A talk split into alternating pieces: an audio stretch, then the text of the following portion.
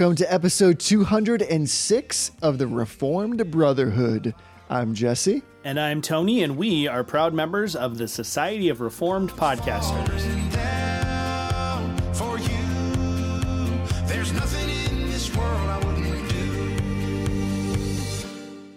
Hey, brother. Hey, brother. I'm excited to talk to you today. Have we got a topic to unfold? I know it's going to get a little salty, a little spicy in here.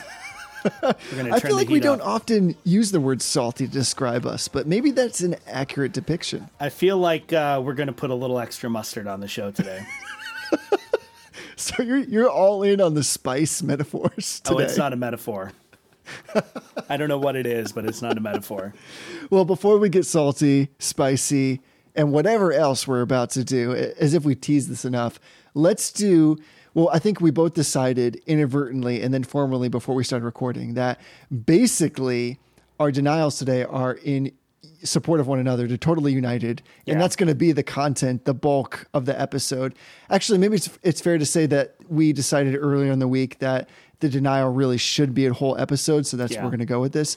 So yeah. before we get all to that stuff, let's do a little affirmations, at least keep part of this positive. Yes. So what are you affirming with this week? So I am affirming a new podcast that is called Hymn Talk Twin Talk.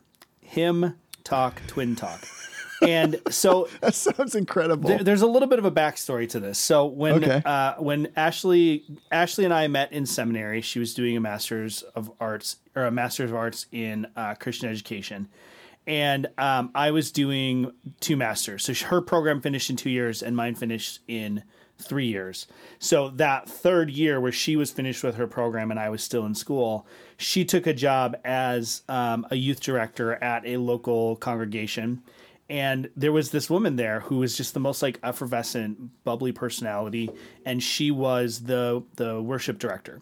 So she okay. coordinated all the music and um, she had a twin sister who was the organist or the accompanist. And so they um, they started this podcast that, that, there's these identical twins. They're just the funniest goofiest uh, awesome people. Um, and so they started this podcast and you know, it's funny because I remember one of the things you know when we were visiting the church, trying to figure out if this was a, a congregation that we could see ourselves fitting into.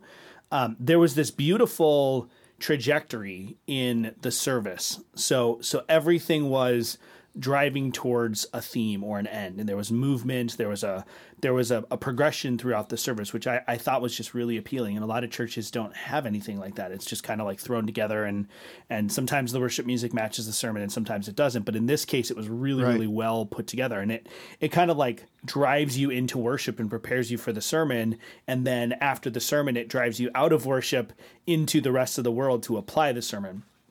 And so I got to talking to her about it, and she was actually in a doctoral program for worship arts. So she's since wow. finished her doctoral program and she's applying her academic um, expertise to the church now. I think she's still at the same church, I believe.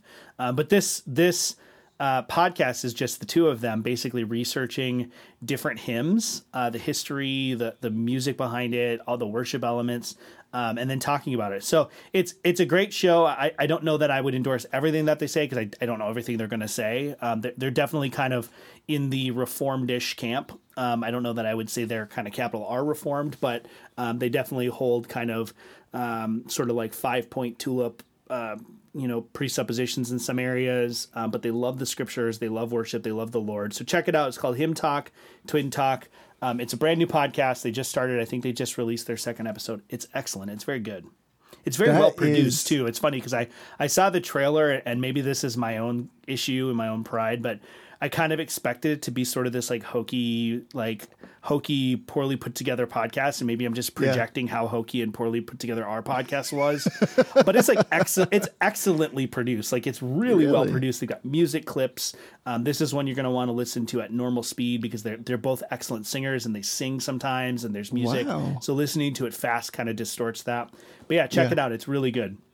Man, I'm actually going to look this up. Not that I don't take all of your affirmations like exactly into my heart, but this one sounds pretty amazing and yeah. I would not have expected that this is where we would start today. That Yeah. I mean, you had me at hymns.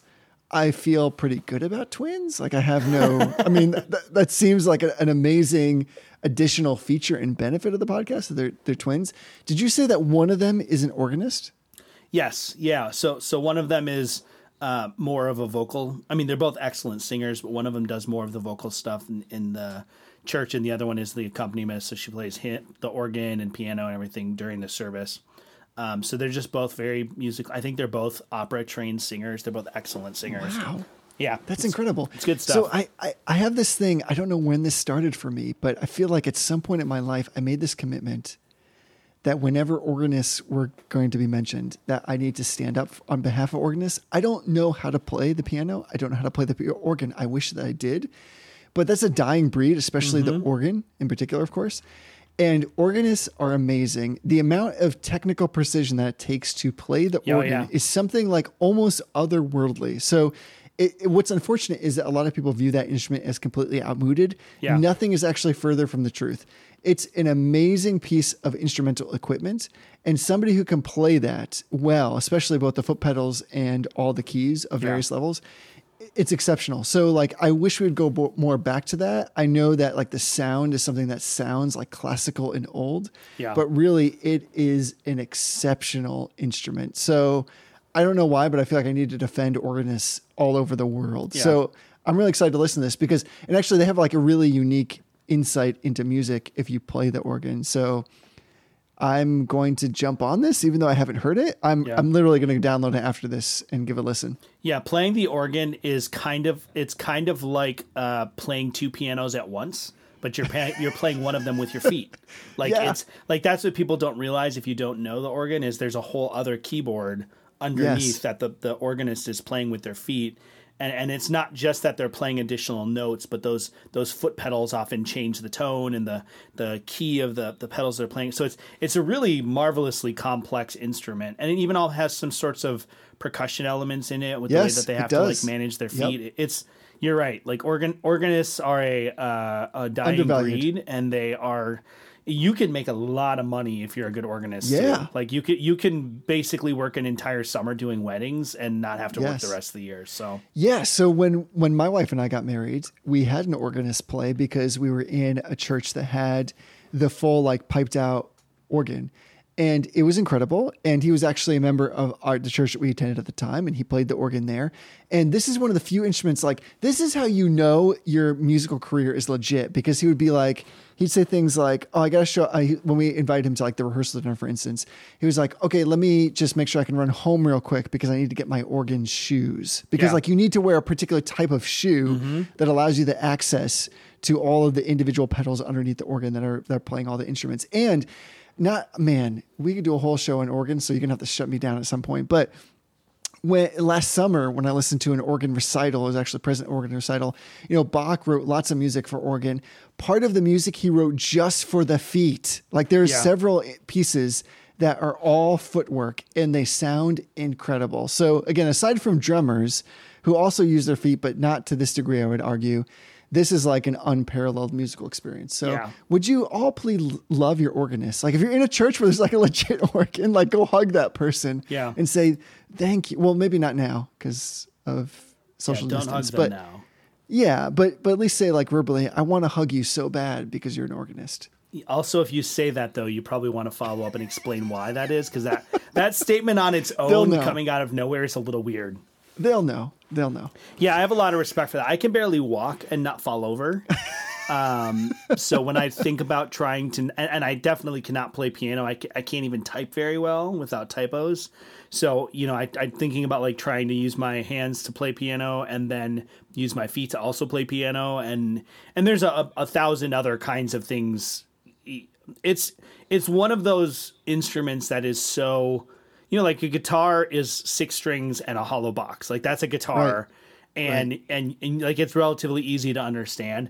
This is a whole different a whole different animal. This this is one of those things that you look at it and you if you think that the the so-called dark ages were just a bunch of stupid people who smelled like poop, a la Monty Python. um, then you realize that they invented things like the organ. Uh, you realize, great. yeah, That's it's a great. totally different animal. By the way, if you want to look up, if you have some free time and you want to look up something really entertaining, look up like early, like just Google early organ or early organ stories. There's so many stories about because those had to be pumped like manually right. because they were pushing air through. Yeah. So there's so many like amazing stories of like even like Puritan preachers where the sermon would be followed up by like an organ and like the organ pumper dudes were like, how long is this sermon going to go? Cause I want to go eat lunch and I've yeah. got to wait here until I can pump the organ. So yeah, it's just an amazing part of the history of the church. So yeah. I'm, I'm with you. Yeah. An, an organ is really like a giant like a giant bagpipe actually yeah it's like a, a bellows. yeah. yeah. It's it's pretty sweet. So, so yeah, check out the podcast pretty sweet. and also check out uh, an organ. Can we can we codify that as like our official statement? Organs yeah, colon they're pretty best, sweet. The best instrument the best. Like you were like the best. I was like they're pretty sweet all right well what are you affirming before we get into the all denials all the time episode i love that make it a hashtag. I'm keeping with the theme that you started. I'm going back to music and I'm going on record as saying that I will bring this affirmation back. So, for all those who are listening who will in the future say, You already affirmed that, I'm going to say to you right now, I know, and I told you so. So, I'm affirming with an album. One of the things that I've recommended before or affirmed before is a group called Wolves at the Gate an amazing Christian hardcore group. In 2019, they released an album called Eclipse, and it was beautiful and amazing, and I recommended it. And what they're going back now and doing is they're kind of releasing it or re releasing it under the album name of Dawn, but they're taking the songs and they're stripping them down, making them more acoustic. They're beautiful, they're haunting, they're accessible if you're the kind of person that says, like, I really can't get down with that kind of music where there's a little bit more screaming. They've taken all the pieces and they're reinterpreting them or reimagining them. And the reason why I'm saying you're going to hear it again is because this album, Dawn, they've only released two of the songs. And so it's out there for you to sample. And I really encourage you to do that. I ran a test this week. I took this album, I played it for my wife, who does not like hardcore music. And first her response was, "Oh, this sounds like an emo group." And I was like, "No, no, no, no." But that, that's a, that's a fair try. But she was like, "I like this music." Then I played the actual version of the song, and she was like, "I don't like this music." so I'm affirming with the album Dawn, which is by Wolves at the Gate. It's a reimagining or reinterpretation of their album called Eclipse it's really beautiful music. So actually, without getting into this in too much detail, I, I actually feel like one of the marks of a true artist is the ability to reinterpret something that they produced before in an entirely different way and to maybe draw in a different whole genre of listeners. And I think they've done that here. So I think people will find this music accessible and beautiful.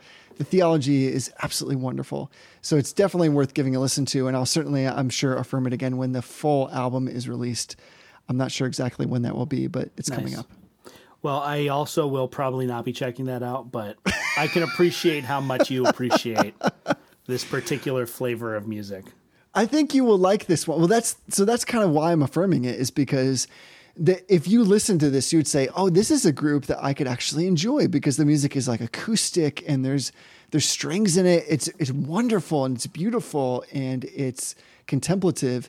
And I think you it's that's what's so amazing is you would never imagine that the music itself started or was originally released in more of a harder way.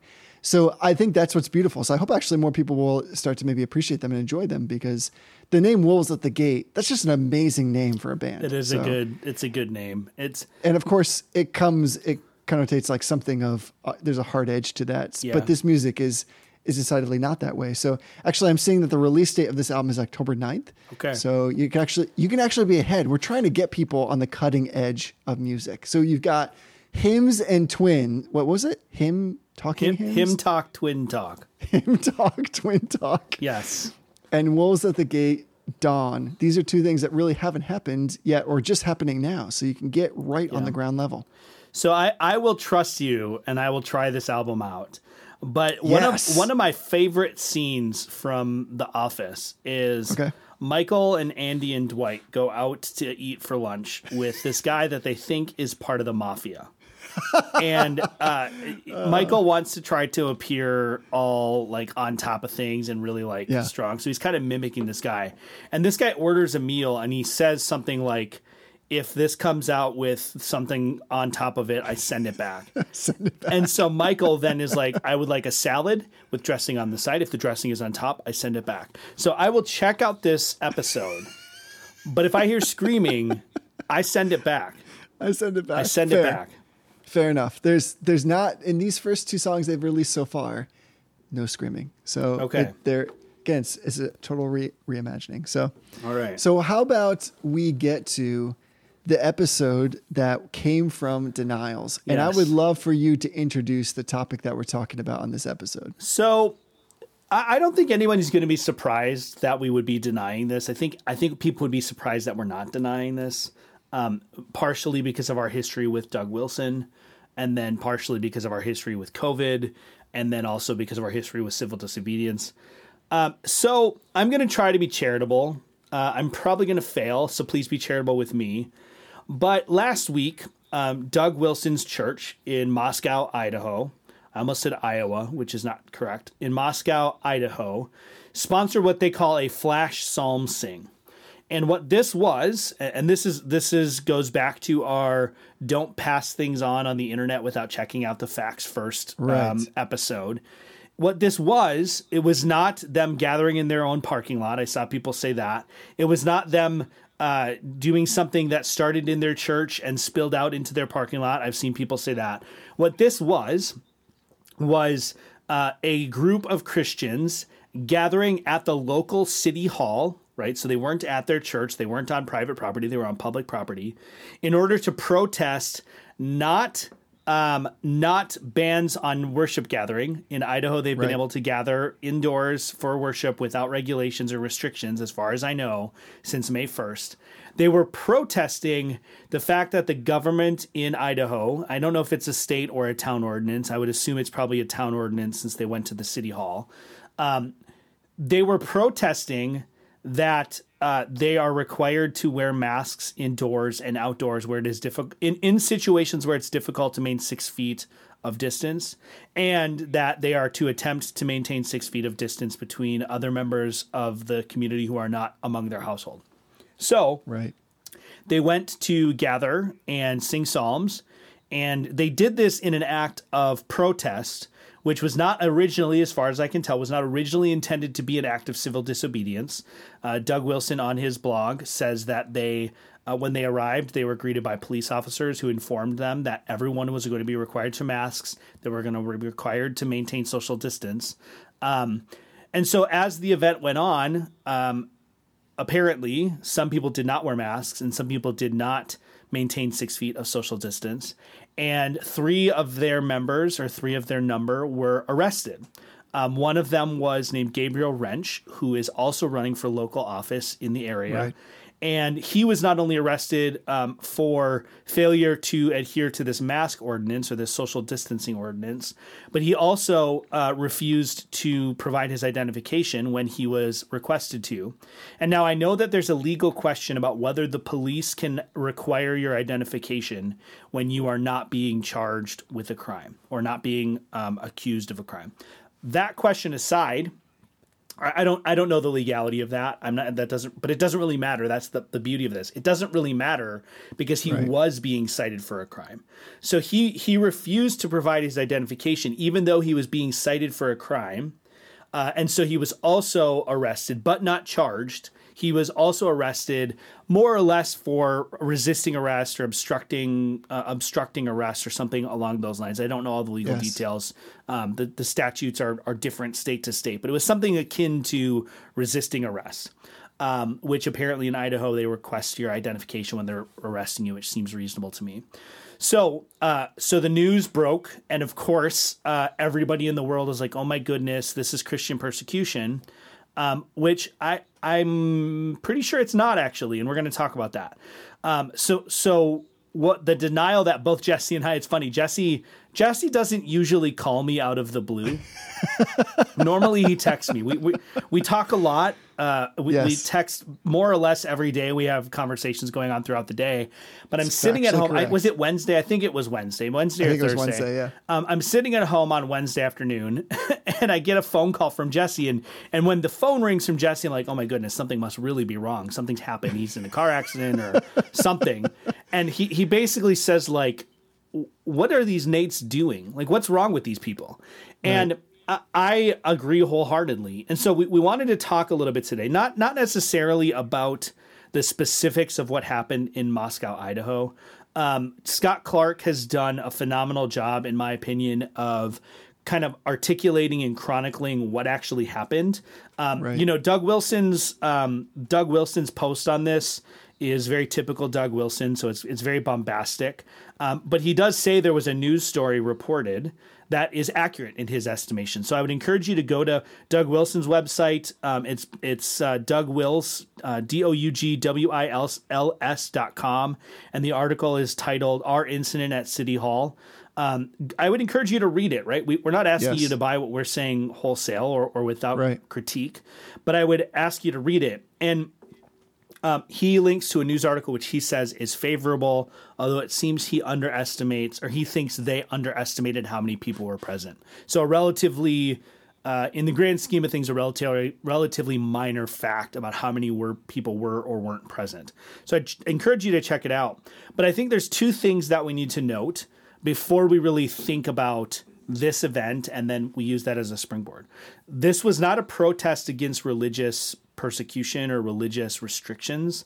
Right. Um, the the church in Moscow, Doug Wilson's church, is not facing any restrictions whatsoever in terms of their ability to gather indoors. They're not being told they can't sing. They're not being told that they can't have communion. They're not being told they can't gather. They're simply being told that they are required to wear masks indoors in instances where they're not able to keep a six foot distance, which is what everyone in the state by law is required to do. So it's not specific to churches or sports clubs or anything. Now, whether that's being right applied, uh, you know, uh, applied evenly across the board, I think is always an open question. It's probably not, right.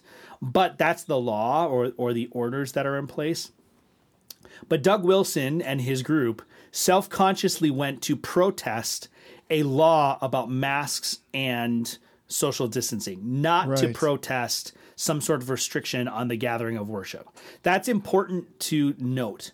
So, yes. so presumably, and, and we can get into arguments about whether or not this is the case, but presumably, if the local, um, the local coffee shop went with 200 of their closest friends to the city hall and protested, and some of them refused to wear masks and refused to stand six feet apart, um, they would also have faced the same situation. I guess you can make an argument that maybe they wouldn't. We don't know, but as far as what I can tell, that's what happened. And, and here's here's one other thing: the city hall employees knew this was happening. This wasn't a surprise. It's not like they just showed right. up. As Doug Wilson indicates, there was a, there was a police officer there that greeted them, explained what the you know what the restrictions were, what the requirements were. Doug Wilson says he agreed to communicate that to the people who were there, and says he did. So there seems to have been a relatively cordial exchange. But it actually, if you look at the photos, the, the they actually went out and made little rings on the ground for them. They, they actually were helping them protest by showing them how far apart they had to stand. So all these people right. had to do to engage in their peaceful protest and sing psalms at the city hall, all they had to do was to stand on the circles and wear their masks. That was it. And and some people refused to do that, and now they face legal consequences for that. Right. So so the denial comes in, the shared denial that Jesse and I bring forward, and and you can add to this in a second here. But the shared denial is that these people very well could have engaged in this protest and and not faced any sort of legal consequences presumably had right. they simply followed the aid that the state was giving them in saying yes you have a right to peaceful protest. Here's the context. Here's the way you do it. If you do this there won't be any problems. Um, not only are we going to allow you to do this but we're actually going to help you by giving you clear instructions and clear requirements. Yes. um, and they chose not to do it And then when they got arrested for breaking the law and refusing to follow the rules, they uh, they are acting now as though this is some state overreach act of Christian persecution that they're now facing, which is yes. manifestly not the case. Right. That yeah, that's what people can't see is I love that you said all that stuff and then offered up like you put your palm extended outward as if like here go ahead. It's a platter now for you to enjoy. So i of course i agree with you. This is what started this whole thing. And i'm hoping that what we can add to in this conversation is lots of people have talked about this but what i'm sensing that's missing from this kind of just general discussion is how do we discern what is Christian prosecute, persecution, not prosecution, but persecution, and what is not? Because in our culture, especially in the United States, we tend to conflate what is religious American liberty with this idea that Christians are being persecuted for their beliefs. And whether you're being nefarious about this or not, there's a sense of, of trying to conflate the two that causes mass confusion. It gets people really fired up. So where I first became aware of this is because I saw on Twitter that somebody had posted, and, and actually this became the norm in some ways. Somebody posted Christians are being arrested in Moscow, Idaho for singing psalms. Right. That that was the headline. And so lots of people were reacting to that headline. Right that said that, well, Christians clearly all they're trying to do is sing the words of God, the gospel. And now the police are arresting them. This seems not only against everything that's in the Constitution of the United States, but also everything that's against what it means to be a Christian, that we ought to then be the kind of people that stand up against this kind of not just injustice, but now we're talking about the government actually actively pushing against what is all of the things that it means to be a Christian. And so this is what pushed me into actually reading this. And I want to say, like, in in I think this is appropriate to say in terms of the conversation we're about to have. Normally we joke, somewhat tongue in cheek, that we never prepare for the things that we talk about. But in this case, because we just, of course, came off this episode where we talked about the ninth commandment, we wanted to be very certain of the details that we're about to speak of here.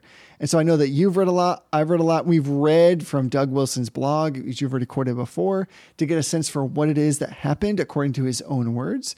And so everything that we're evaluating as a springboard for this deeper conversation comes from a sense of we've read, I think, as most as we possibly could about what actually took place in this this particular instance.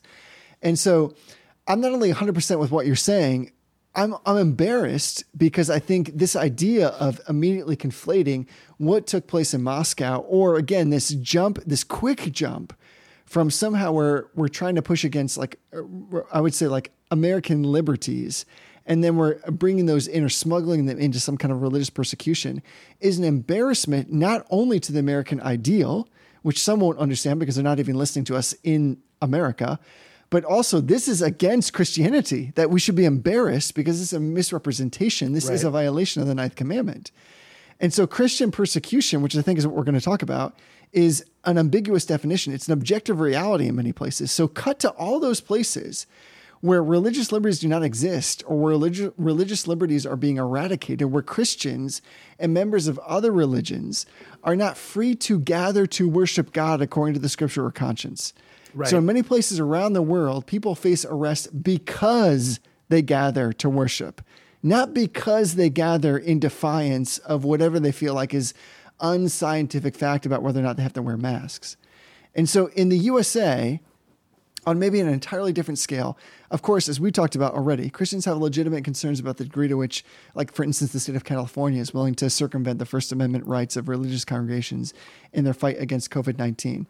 That's not what we're talking about here in Moscow, in this instance, which is the spring before the conversation, this is neither a first or it's not it's not in the first group or the second group with respect to religious liberty. And so what I'm after in our conversation is how do we appropriately discern what is Christian persecution? Right. And what is some way smuggling in some sense of what the government has already established as, let's say, liberty of a right.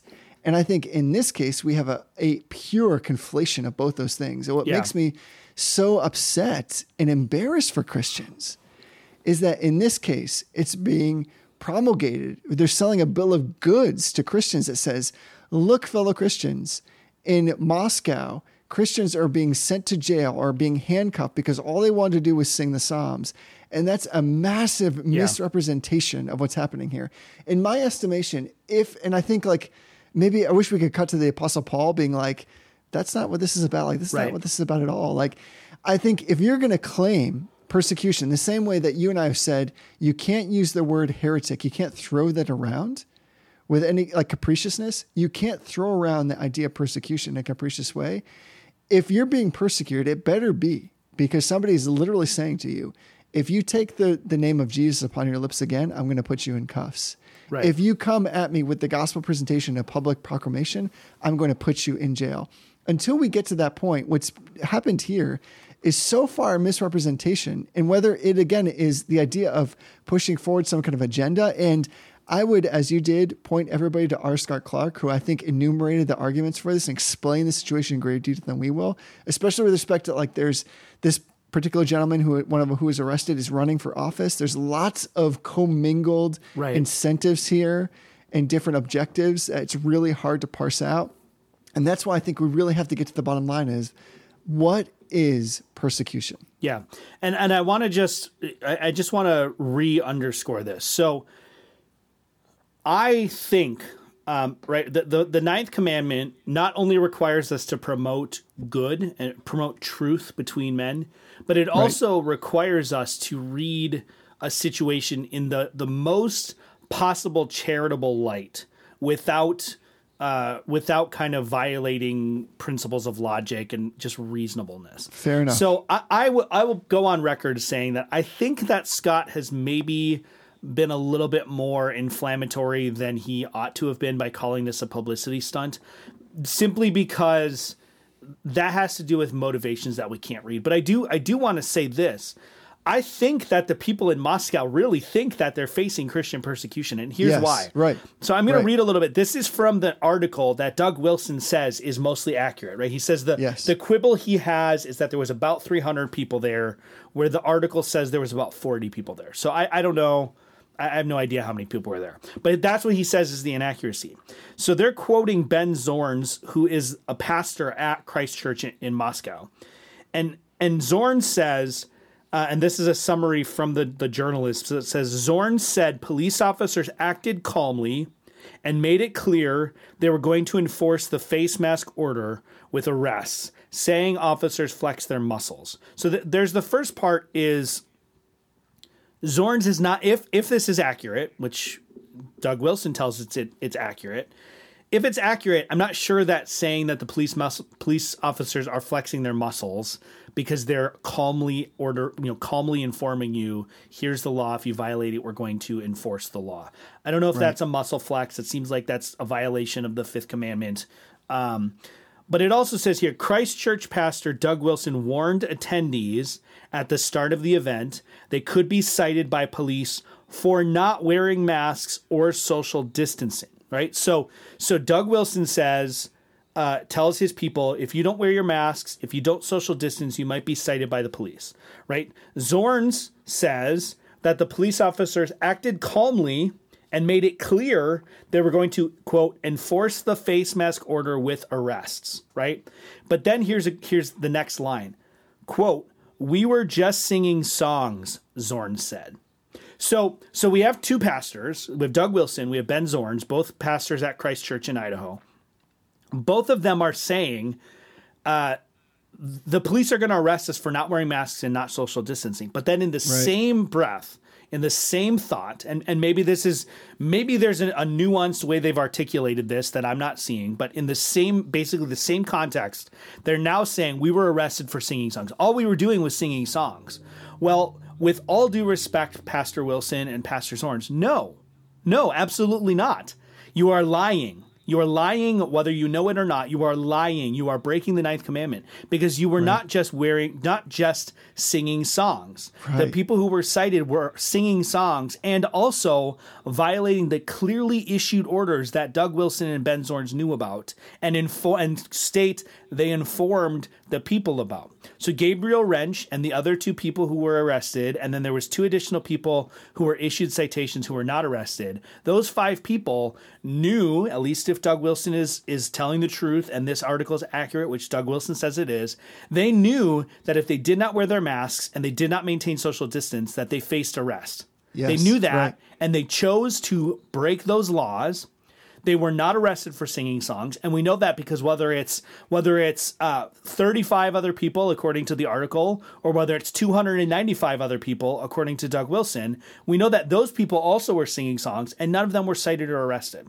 Yes. So before we go on to talk about the you know the, the general idea of what is persecution, how do we know it, what do we do about it, we have to clearly say that this is not. I don't think it's okay. I think that it in my estimation, I think that the government is overstepping their bounds with uh, some of the laws and the regulations they're putting in place. And I say that as someone who has been active in my community to ask our community to write and enforce a mask ordinance.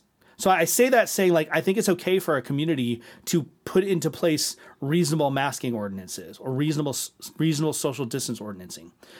I, think that in a lot of communities, particularly in community in California, definitely not in Idaho, um, but particularly in some of the more liberal areas, the government has overstepped their bounds. And I actually don't think if Gabriel Rench and these other four people were were exercising civil disobedience, they have every right to do that. If they think the law is unjust, they have every right to to exercise right. respectful civil de- disobedience and to accept the consequences. And and that's their prerogative, right? But this is not a case where the people didn't know what was expected of them, where right. they they didn't have a chance to do what was right, they didn't have a chance to obey, and they most certainly were not arrested for singing songs or for peacefully protesting. Yes, and I've right. heard both of those both of those reasons given and I've heard both of those reasons come out of places like Doug Wilson's blog and out of Zorn's mouth and Gabriel Rench's mouth. Th- those things are not true. They are objectively not true simply by comparing the statements of Doug Wilson and Ben Zornes to the statements of Doug Wilson and Ben Zornes, right? They they recognize what the consequences were. They state they told their people what the consequences were, and some people chose to ignore it and they face legal consequences. That is right. not persecution. That is simply, whether it's a just law or not, that is simply people choosing to disobey the law and, fo- and receiving consequences for choosing to disobey the law. Yes. So the bottom line is that, and this gets us into a discussion to some extent, civil disobedience is not necessarily religious persecution. Right. So yes. the, the some who identify with Christ Church, th- these people chose to defy the order to make a point, and that is their right as Americans right. under the Constitution of the United States. But civil disobedience has a price, and so their arrests or for resisting an officer. And in my estimation, that's actually ungodly. That's criminal right. behavior, which is condemned in God's word. So right. the police officers of Moscow were charged by law and duty with keeping the peace. Right. Members of the movement chose to protest a law that they find unjust, which is their right as Americans. But there is no right to resist or obstruct officers. This is where I don't want to say it gets clouded. I think this is where we need discernment. This is where we need Christian leaders those who are, especially those who are saying that they're in charge of churches, to actually discern this in a more profound way so as to lead their people in a way that follows and honors the Lord Jesus Christ without bringing shame on his name. And I think that when we conflate these two, it actually brings shame on the name of Jesus Christ right. because if you're going to get arrested and say like this is because of persecution, it better be because of persecution. Right. You, you, you, we have an amazing amount of freedoms and liberties and ability to express those in the country of the United States of America. Right. And we should not dare conflate those what it means to honor the gospel. And I think that part of what Doug Wilson might argue, and I'm just interpreting this from his own writings, is that basically what they're saying is, well, this is a form of derivative persecution because if a different group had shown up with a different objective, they wouldn't have been arrested. Right. And I'm not sure that I agree with that because I think, as, as you've already said, if that group had shown up and was singing Bon Jovi's Living on a Prayer, but was not willing to be socially distant, or, and I think or is a critical word there, or wearing the mask, they still would have been arrested. Now, these expectations were set out very cleanly and right. very succinctly. And so it had nothing to do with the religious expression at hand. It had to do with the scientific underpinnings of what it meant to try to be safe in this environment right. with respect to COVID 19. Yeah. And I think that everywhere around the world, Christians somehow sometimes use this as an inflammatory way of bringing about some kind of perceived sense of persecution, which either I think you have to really work to make it derivative. And in many ways, you have to really work hard. You have to do the, all these gymnastics to emphasize something that you believe in an extreme way that yeah. we're being pushed down. I just don't see that to be the truth here. And I think when we violate this commandment, the ninth commandment in respect to this situation, you know, of course it goes without saying, but we are dishonoring God. So the bottom line is the thing that I'm struggling with right now, why we want to talk about this is somebody is wrong, right? right? Like somebody is wrong in this situation. Either we're we're completely wrong in our assessment of this, or they're completely wrong to promulgate this idea that what happened here was was persecution. And I, I should add that there was like a second follow up event to this this one that we're talking about, right. where they went back and they sang again. Nobody was arrested right. that time. And here's what's wild: at that point, it had garnered so much attention that people, presumably some of them unbelievers, had shown up as counter protests to these people singing the Psalms they were holding signs that say something like this, according to one article from the, the local Moscow paper, that said, uh, loving your neighbor means wearing a mask. Yeah. When I read that, I, I was dumbfounded. Right. I, I was undone by like the, the person who is saying, I understand enough of your scriptures or enough of your belief system to say that like when you put on the mask, that means that you're protecting me. Right. You ought to do that type of thing. I mean, that's not to say that the the article also quoted that somebody else was holding a sign that said, I like tacos. Yeah. so There's always that was also happening. Yeah, that was also happening. But like, is it possible that like according again, I love this quote from like Malcolm Muggeridge where he says like we've educated ourselves into imbecility that we've done the same thing here. We've got ourselves so twisted on this issue that we've wanted to impose what is not persecution on ourselves yeah. when even the unbelievers are saying, isn't that the loving thing to do to just be socially distant and wear the mask? Like, yeah. How do we even process that? Yeah. And I want to, I want to make one more thing clear um, before we go on, because I know there are some people who are going to hear this episode, either because they're regular Reformed Brotherhood listeners or because this gets shared with somebody who right. are, are going to say something along the lines of unjust laws must not be followed. Okay okay, let's let's say let's say for the sake of argument that that's true. Okay, that that's true. This th- there are all sorts of things, and I want to re-underscore this. I'm not just I, I guess I am saying this for rhetorical effect, but not just for rhetorical effect. I'm saying this because I have a reliable source who tells me that this article in this in this newspaper is correct and that reliable source is Doug Wilson himself. So right. so before people say like you're twisting the facts, the article got it wrong, go back to Doug Wilson and tell him that the article got it wrong because he says it didn't. So as I said, Gabriel Rench, and honestly, I'm not 100% sure what Gabriel Rench's relationship is to Christchurch, um, Idaho, and Moscow. I'm not, I'm not 100% sure. But Gabriel Rench, who is also running for local office, right? He was the one that was arrested for what, what seems like something like resisting arrest or obstruction of justice.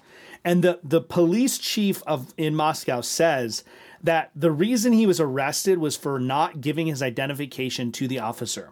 But right. then the police chief's name is Fry. Says Fry said the officer who arrested Rench knew who he was but that Rench refused to provide his identification after the officer requested it. So not only do we have people who are willfully and knowingly violating a law, that the, the, the city has done everything in their power to make them aware of and to help them follow, right? They, they painted these little circles on the ground. Refusing to give your identification to someone who knows who you are is just pig headed stubbornness. That would be like if um, if uh, this actually happens at the hospital sometimes. Every once in a while, someone will call in and I will know the person, right? It's a sm- relatively small community. I will know the person.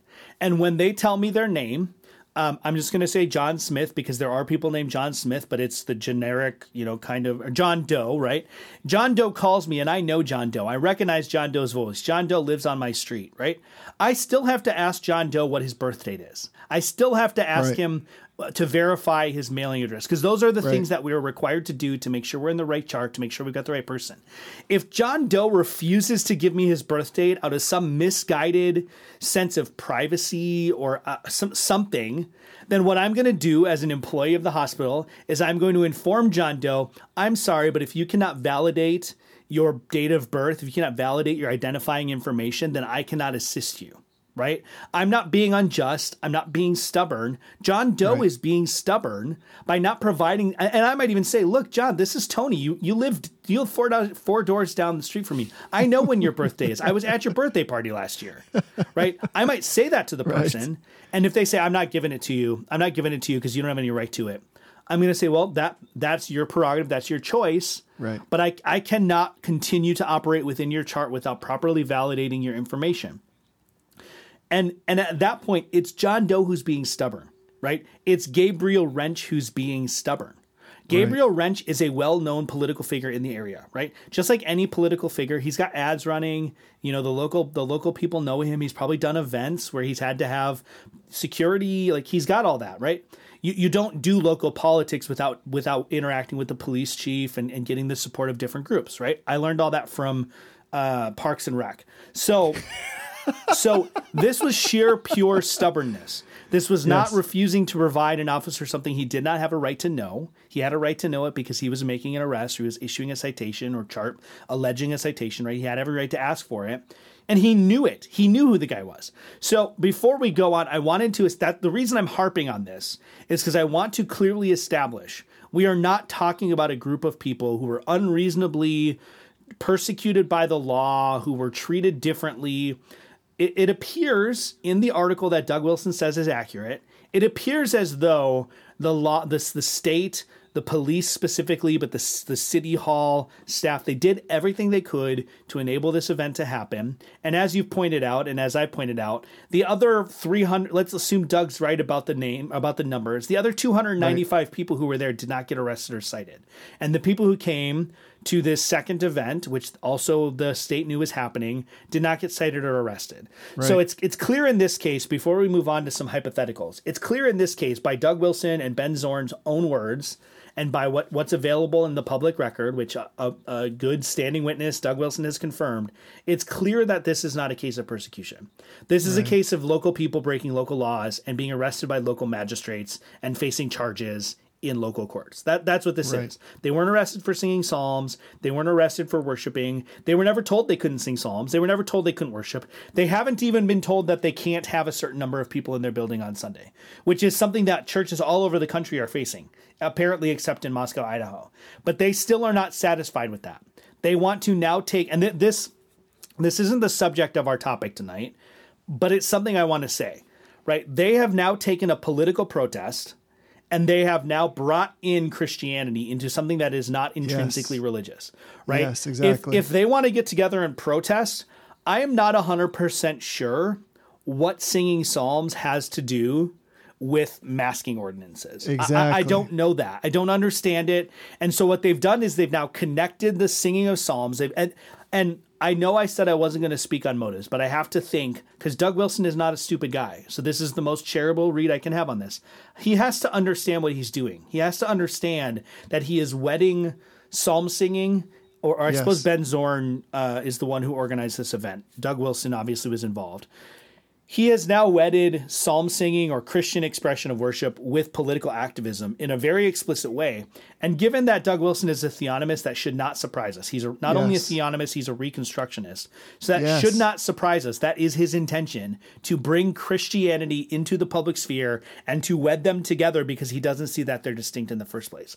But for all of the rest of us who are not theonomists, this seems to me to be just an unwise fusion of Christianity and political activism that I look at Martin Luther King. We talked about uh, a couple weeks ago on the show or last week on the show. I look at Martin Luther King dragging Christian Christian language into unchristian, uh, not necessarily unchristian, but secular pursuits and fusing them together. I look at that suspiciously. I also look at that when I look at Liberty University and Jerry Falwell and the, right. this so-called uh, religious right, I look at that and I say, you know what, that's really not it. Like we shouldn't use Christianity as a political bargaining chip, and that's exactly what is happening in Moscow, yes. Idaho, right now.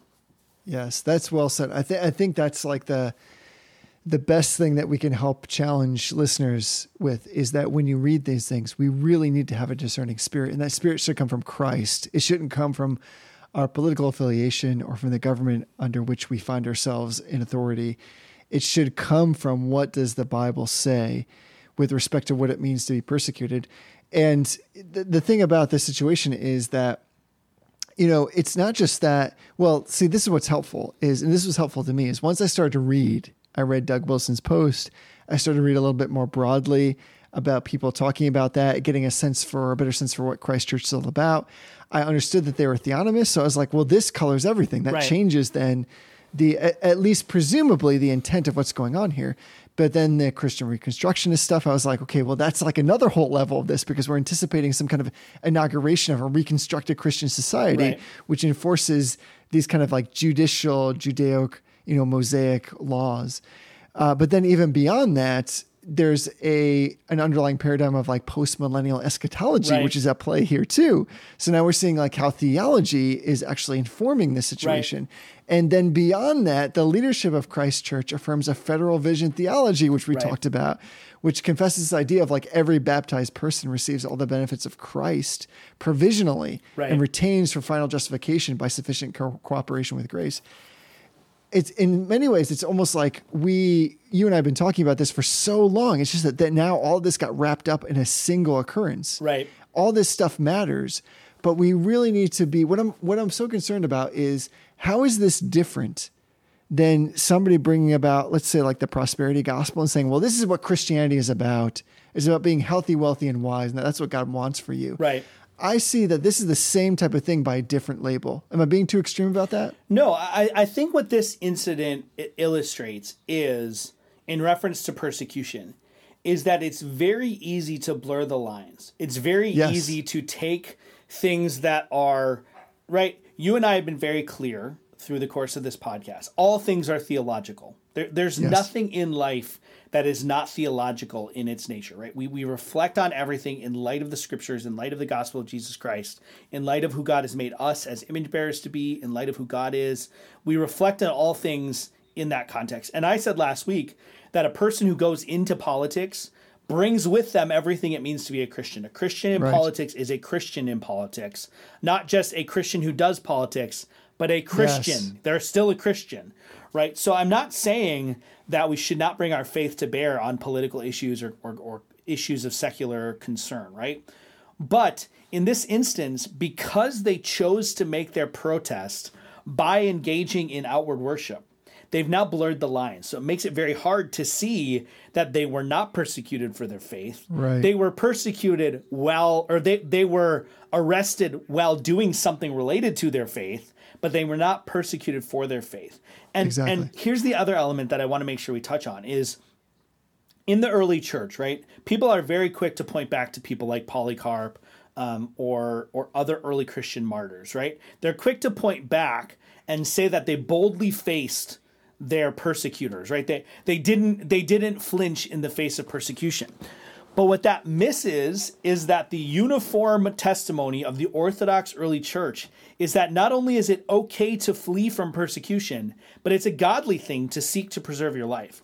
And right. that is not just something that the early church says, that is something that actually finds its root in the Bible itself. So I want to read this is from Matthew uh, 24 uh, starting in verse 15, right? This is the Olivet Discourse. This is Jesus talking to his people about what's going to happen after his death, what's going to happen with the destruction of the temple, right? Obviously, I'm a preterist, so there's elements of this that were fulfilled in the first century. He says, So, when you see the abomination of desolation spoken of by the prophet Daniel standing in the holy place, let the reader understand.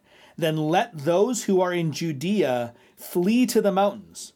Let the one who is on the housetop not go down to take what's in his house. Let the one who is in the field not go back to take his cloak.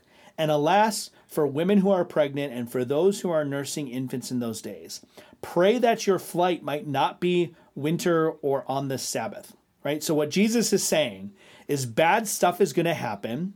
There, this evil figure is going to take his place. You're going to see him. You're going to know what he's doing, and you should run right? So, at least in some circumstances, Jesus com- not, not only allows for his people to flee from persecution, but commands his people to flee to preserve their lives.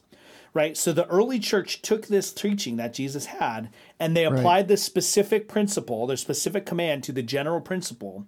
And so people like Polycarp, right? Everybody is quick to say, yeah, Polycarp stood boldly. He didn't he didn't flee from persecution. What people don't know because they haven't actually read the martyrdom account of Poly, Polycarp is that he had actually like he had actually fled from persecution a couple times.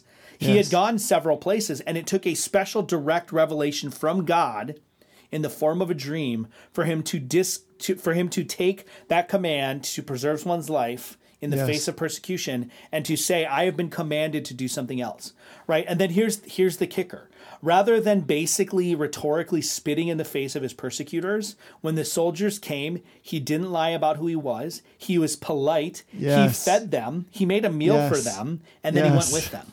And when he when he was standing in the arena th- this is where people like Doug Wilson get it wrong. There was a little bit of spit in the old man's in the old man's eyes right? There was a little bit of fire. When when he was when he was called an atheist, he responded by calling the rest of them atheists. That is not the same as disrespecting the civil magistrate. It's not the same. Right. Right? He was he was pointing out, he was correcting an error. Right? He was preaching the gospel that when the people accused him of atheism, he said, "No, no, no. Let me get this let me clear you up here. I am being persecuted for the gospel of Jesus Christ because I am not the atheist. You are right. the atheist. Right. I am not the one that denies there's a God. You are the one that denies God by your actions and by your theology.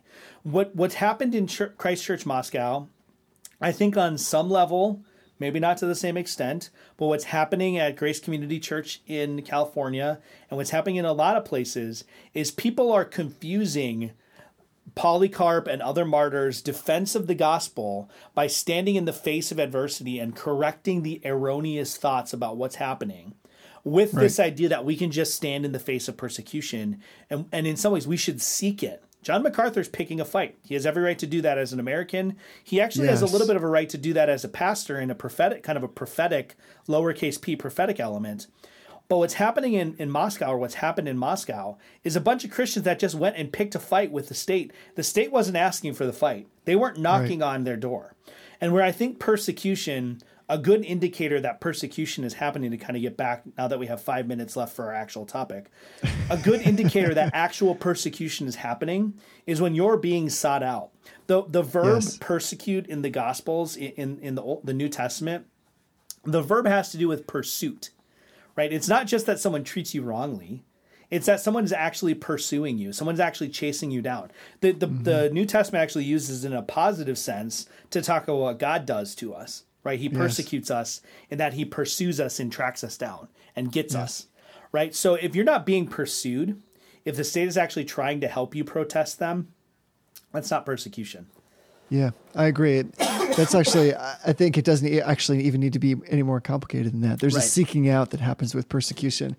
And when you were giving biblical examples, I was immediately drawn in my mind to Acts 12, where Peter is rescued from prison. And I want to read just a couple of verses from that chapter, beginning of verse 6.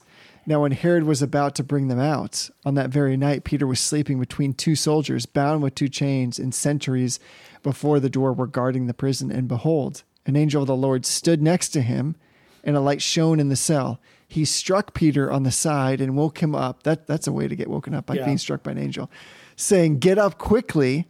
And the chains fell off his hands. And the angel said to him, Dress yourself and put on your sandals. And he did so. And he said to him, Wrap your cloak around you and follow me. And so, even in this instance, we have like there's an example, what prescriptive or not, that God is rescuing Peter from the cell and saying, let's get out of here. That, like, in many ways, I like what you said about Polycarp. In my mind, Polycarp has always been like the Jason Bourne of the early church. Like, his first objective was always to flee and escape persecution. He did so in lots of different ways.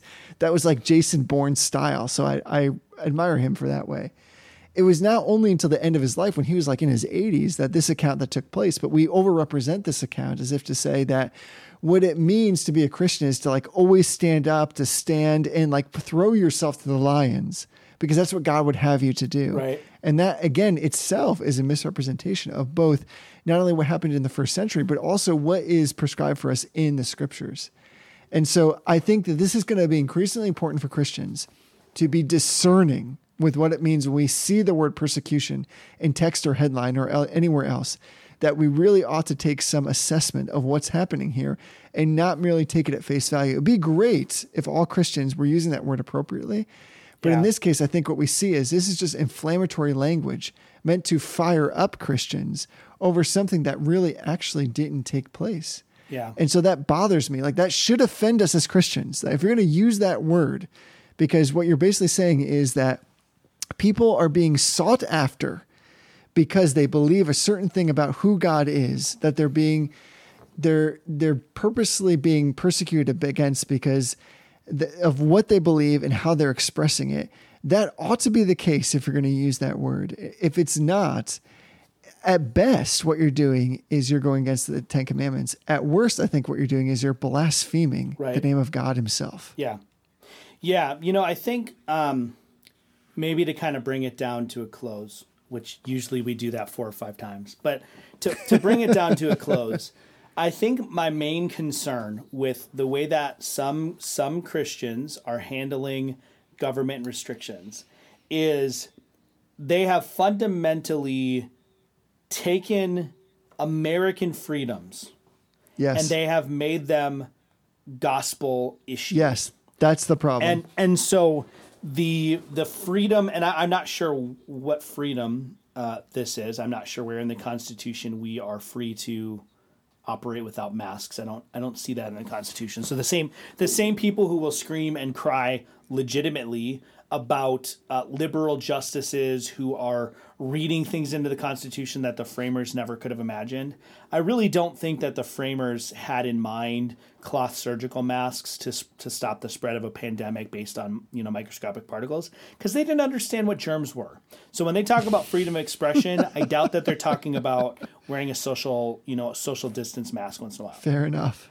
But they've taken they've taken this so-called American liberty of operating without a mask or the, the American liberty of being able to be within six feet of each other. And to be honest, like it sounds a little bit ridiculous when you frame it that way, but that's literally what they were protesting in Moscow. Because it is. Right. They were protesting that they feel their freedom to be within six feet of another person has been has yes. been violated. And their freedom right. to have their face by seen be seen by anyone they want has been violated. I don't know where those protections are in the Constitution. I would love to see it if someone has it. I don't I definitely don't know where it is in the Bible. And every time I ask someone to provide a biblical argument for this, they spout off about tyranny and about men of good conscience, conscience, right? I've never seen a biblical argument. I, I, honestly haven't. I have a stack of books that I'm giving away. If you can provide me with a good biblical argument that says that uh, that um, face oh, masks wow. are contrary to the Bible, I will send you the list and you can have a book of your choice. Like I will pay wow. for the shipping, hundred percent. Like pass this to your friends, send it to Doug Wilson. I don't care. I will send you a book free of charge if you can give me. It doesn't even have to be that good of a biblical argument. Okay. If it's better than the Arminian argument for libertarian free will, I'll send you a book. Wow. Right? I mean, I'm serious. Like, that I, the I am, gauntlet. I told you I was going to put some extra mustard on this. I am yeah, sick I, and tired it. of Christians acting like this is a biblical issue and yes. flat out refusing to even try to give a biblical defense for it. It's not that they give defenses that are bad. They don't even bother to try. I have not once right. seen an actual a, a, even a poorly constructed biblical argument. It always comes down to the government is tyrants because people should see my faces and I deserve to breathe without impediment and blah blah blah. Right? It's all about me.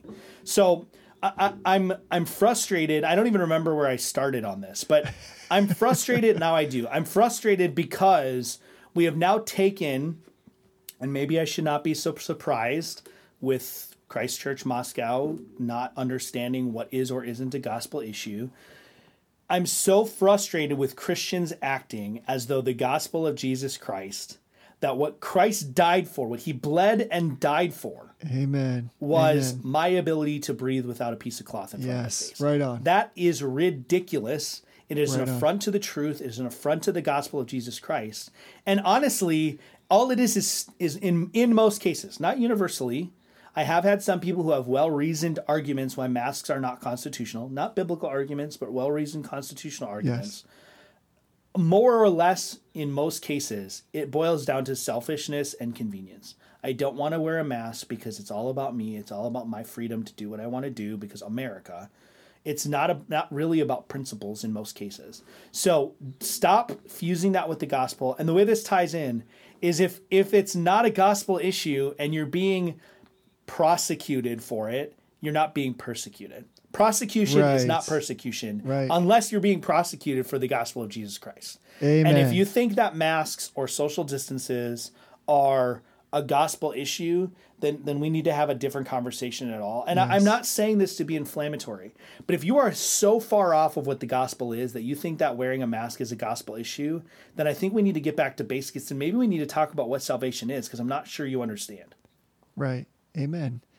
So if we've come across strongly in this particular episode, which I'm pretty sure to. we have, it's because we meant it's to. because yeah, it's because we believe strongly about right. this. I think that the challenge that we're trying to lay down, the gauntlet that you've expressed right here, is that we need to get first principles right.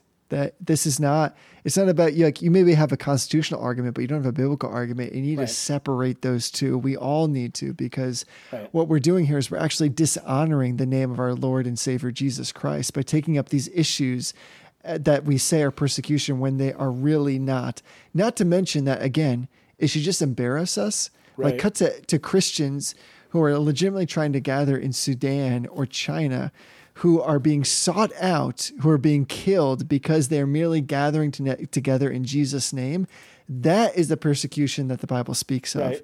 So we still have it soft and easy. And so when we elevate these things to a level that we think are deserving of the kind of attention where Christians should get fired up because what they believe is at stake here, that's not at all what's happening. Yeah. And so that that's really what bothers me. And I think that we all need to all of us, you and I, I think we'd agree, we all need to do better at this. And part of what God I think is doing in a purifying way in this particular season of the universe is getting us to think very I think robustly about what it means to stand up for the gospel and what yeah. it means to separate that from the rights under which the government in which we live.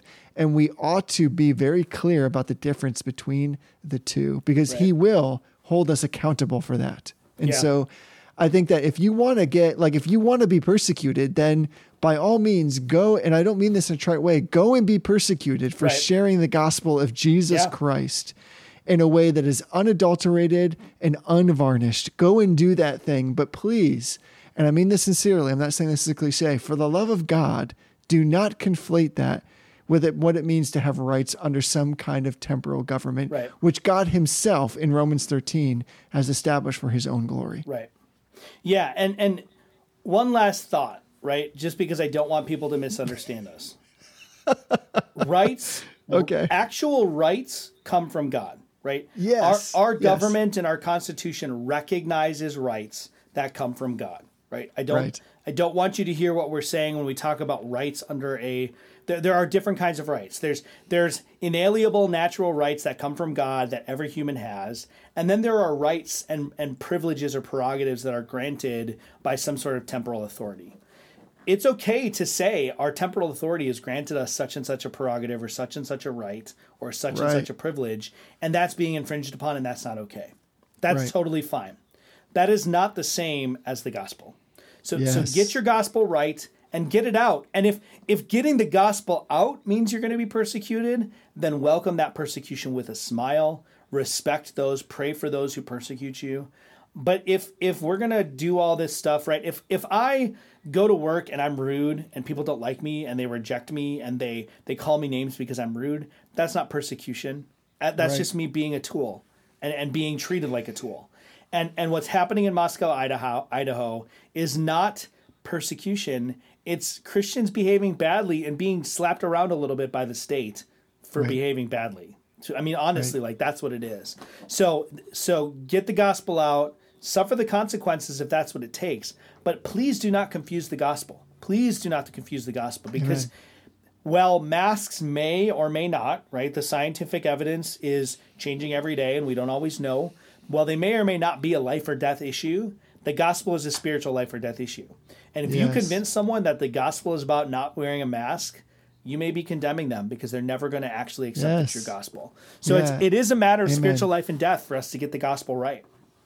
Amen. In many ways, this is like the quintessential eh, thing for us to talk about because, like you've said, we're all about the idea that all of life is theology, and theology right. does influence everything, that it changes not just how we behave, how we think, and that God has for us a way of living that comports with His scripture, but also is manifested in every little detail of our lives. Yeah. So I don't want anybody to think that we don't love the brotherhood. We do. That, right. And that's, I think, why we're so fired up is like this is in some ways there, I think there are going to be people who are listening to this and be like, "Are enough already? Like we're with you. We understand exactly what you're saying." And we yeah. say like, "Amen." Like we should all be united in this.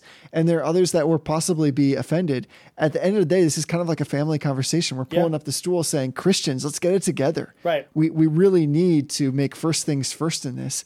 And the the world as it stands right now in God's glory is causing us to really set clear lines of demarcation in this. We can't be fooled with the way things appear to be when they're not the way that things actually are.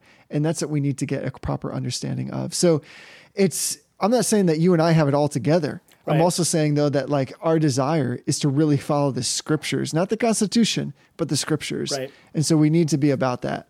Yeah, and I just want to remind everybody, right?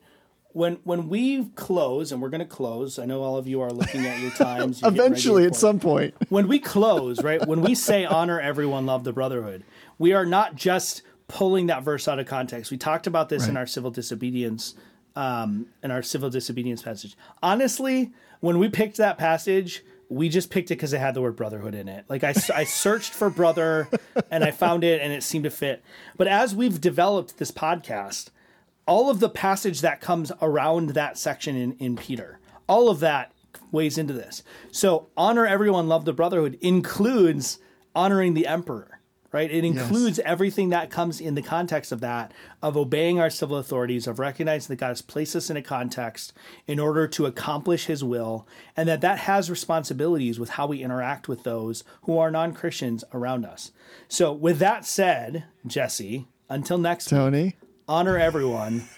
Love the brotherhood.